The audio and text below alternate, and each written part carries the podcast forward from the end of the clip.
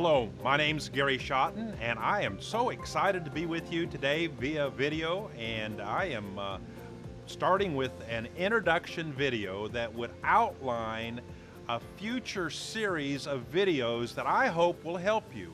I hope it'll help you in either owning your own business and starting your own business. And we're talking about smaller businesses. I am an advocate of starting small and growing.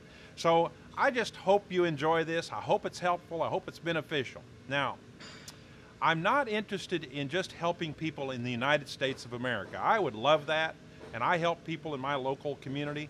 But this series is intended to help you wherever you are at in the world. I have friends in Mongolia, I have friends in China, I have friends in Myanmar, I have friends in Mexico, in Guatemala, in Ecuador. And this video series is intended to help you where you're at.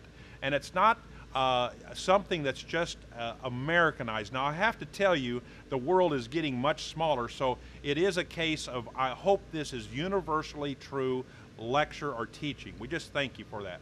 And now, uh, to know a bit about me uh, would be valuable, I think, because uh, that would give you a point of reference. I'm happy that I was born and raised on a farm and ranch. My father was an entrepreneur. I got to set under that. Didn't know what was happening. I just was going to work every day, branding cattle, uh, driving tractor, uh, helping him along with my brothers, and he was an entrepreneur deluxe. I dig back and draw from him. He's passed away more than uh, 30 uh, years ago, but I pull on that experience from him, and I just thank God for that. And so, from being raised on a farm and ranch, I graduated from university as an engineer, and I worked my first 10 years for a big oil company. And now that was good too. It wasn't for me because I didn't want to work all my life for some corporation and be a number, but that was okay uh, because they paid me to learn some lessons about basic business and working with people. And then I moved to a new town uh, in Tulsa, Oklahoma area, and I started my own first business. It was a moving and storage company. I started with a family owned borrowed horse trailer pulled behind our family car, a 1974 Pontiac. I have some pictures of that and I hope uh, you realize that what I'm teaching you is not something I read in a book or went to university to learn. What I'm teaching you are things I learned doing the same thing you're probably faced with at different phases of life. And I uh, feel a responsibility to share that.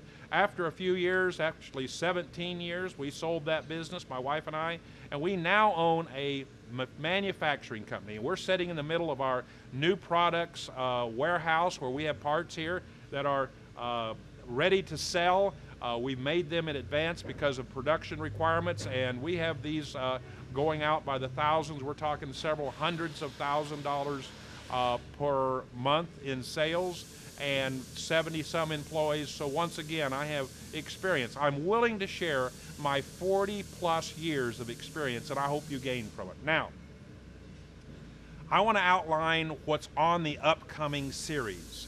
You can watch this video and say it's not for me and save yourself a lot of time. Or you can take this video and say it's an introduction and these are the things that I will be teaching on and you can do with that as you want. Number one, a lot of people come to me, they have an idea. Well, I guess what? I have thousands of ideas and frankly, ideas are cheap unless I can turn the idea into a business and the business to be profitable, that idea is not worth much to me. And then I want to teach you on how to find a business that fits you. People start a business for the weirdest reasons, and I think God has molded you and guided you into a, a, something that, that is unique to you, and you ought to own a business and operate a business somewhere into that corridor. And then after you've uh, kind of identified that, you might have an idea for a business that kind of kind of is inside that your your wheelhouse.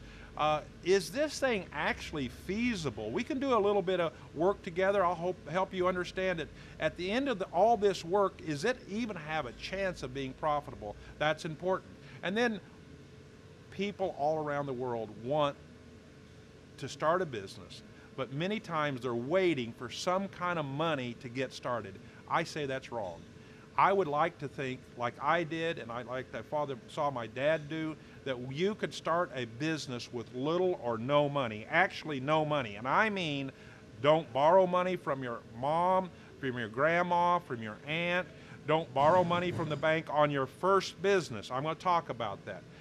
Then we need to understand financial statements. Too many business people that I know, even today, they don't understand financially where they're at. They don't understand income statements and balance sheets and uh, cash flow analysis. We'll talk about that on a series. And then writing your own business plan. We're leading up to something that if at this point you've done enough research and asked enough questions and you've got an idea, you better be able to write it down in four or five pages, not 40 or 50 pages. Write it down so I could read it or somebody could read it and we'll try to help you. I can't answer all your questions, but I could read somebody's plan and give some comments back and ask and answer that through that mechanism. Now, getting a bank loan, there is a time to get a loan. I have a loan on this business. I'm not saying loans are bad, I'm just saying don't start with one.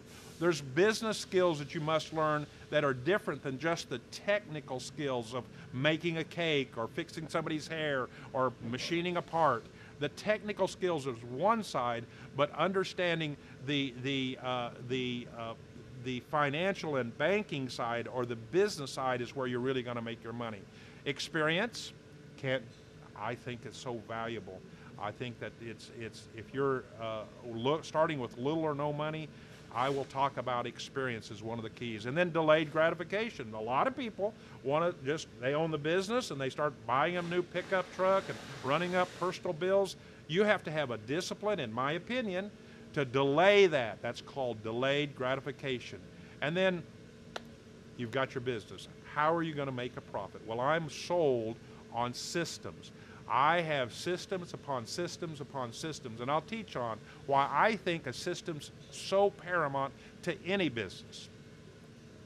Well, that's an introduction of uh, the steps that I plan to introduce, and I'm going to add more to that series than what I just mentioned, but I would be amiss. I would be doing you a disfavor if I didn't challenge you to take action. This is not just check out this video, check out a movie, watch it, go home and keep things the same.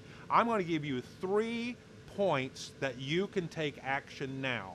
Number one, are you willing enough to give up something in your current schedule? If you're married, have children, or if you're working someplace, all of us fill our time up with something. So you, in my personal opinion, you must remove something outside your schedule. And I would like to know what you took away from your schedule. Was it TV? Was it was it a hobby? Because you got to be serious about that. Then these series is not intended to be all inclusive, everything you need to know. This series is intended to help you, but you'll need daily, ongoing help and I say find a mentor. You need a mentor within your church, within your realm of influence, within your community, and they're there. And I'll help you. You identify them, and I'll help you introduce yourself to them so they'll help you. And then, of course, I read biographies. I'm not a great reader, so when I read something, mostly I like to read biographies. Honestly, that's kind of why I like the New Testament. I'm reading the biography of Jesus. I'm reading the biography of Paul. I'm reading the biography of Peter. I'm, I don't get every bit of it in the New Testament, but I see real people facing real problems and how they overcame it. So I read biographies about Christian business owners and even non Christian because I can see what they went through to get started. Not the end, but how they got started.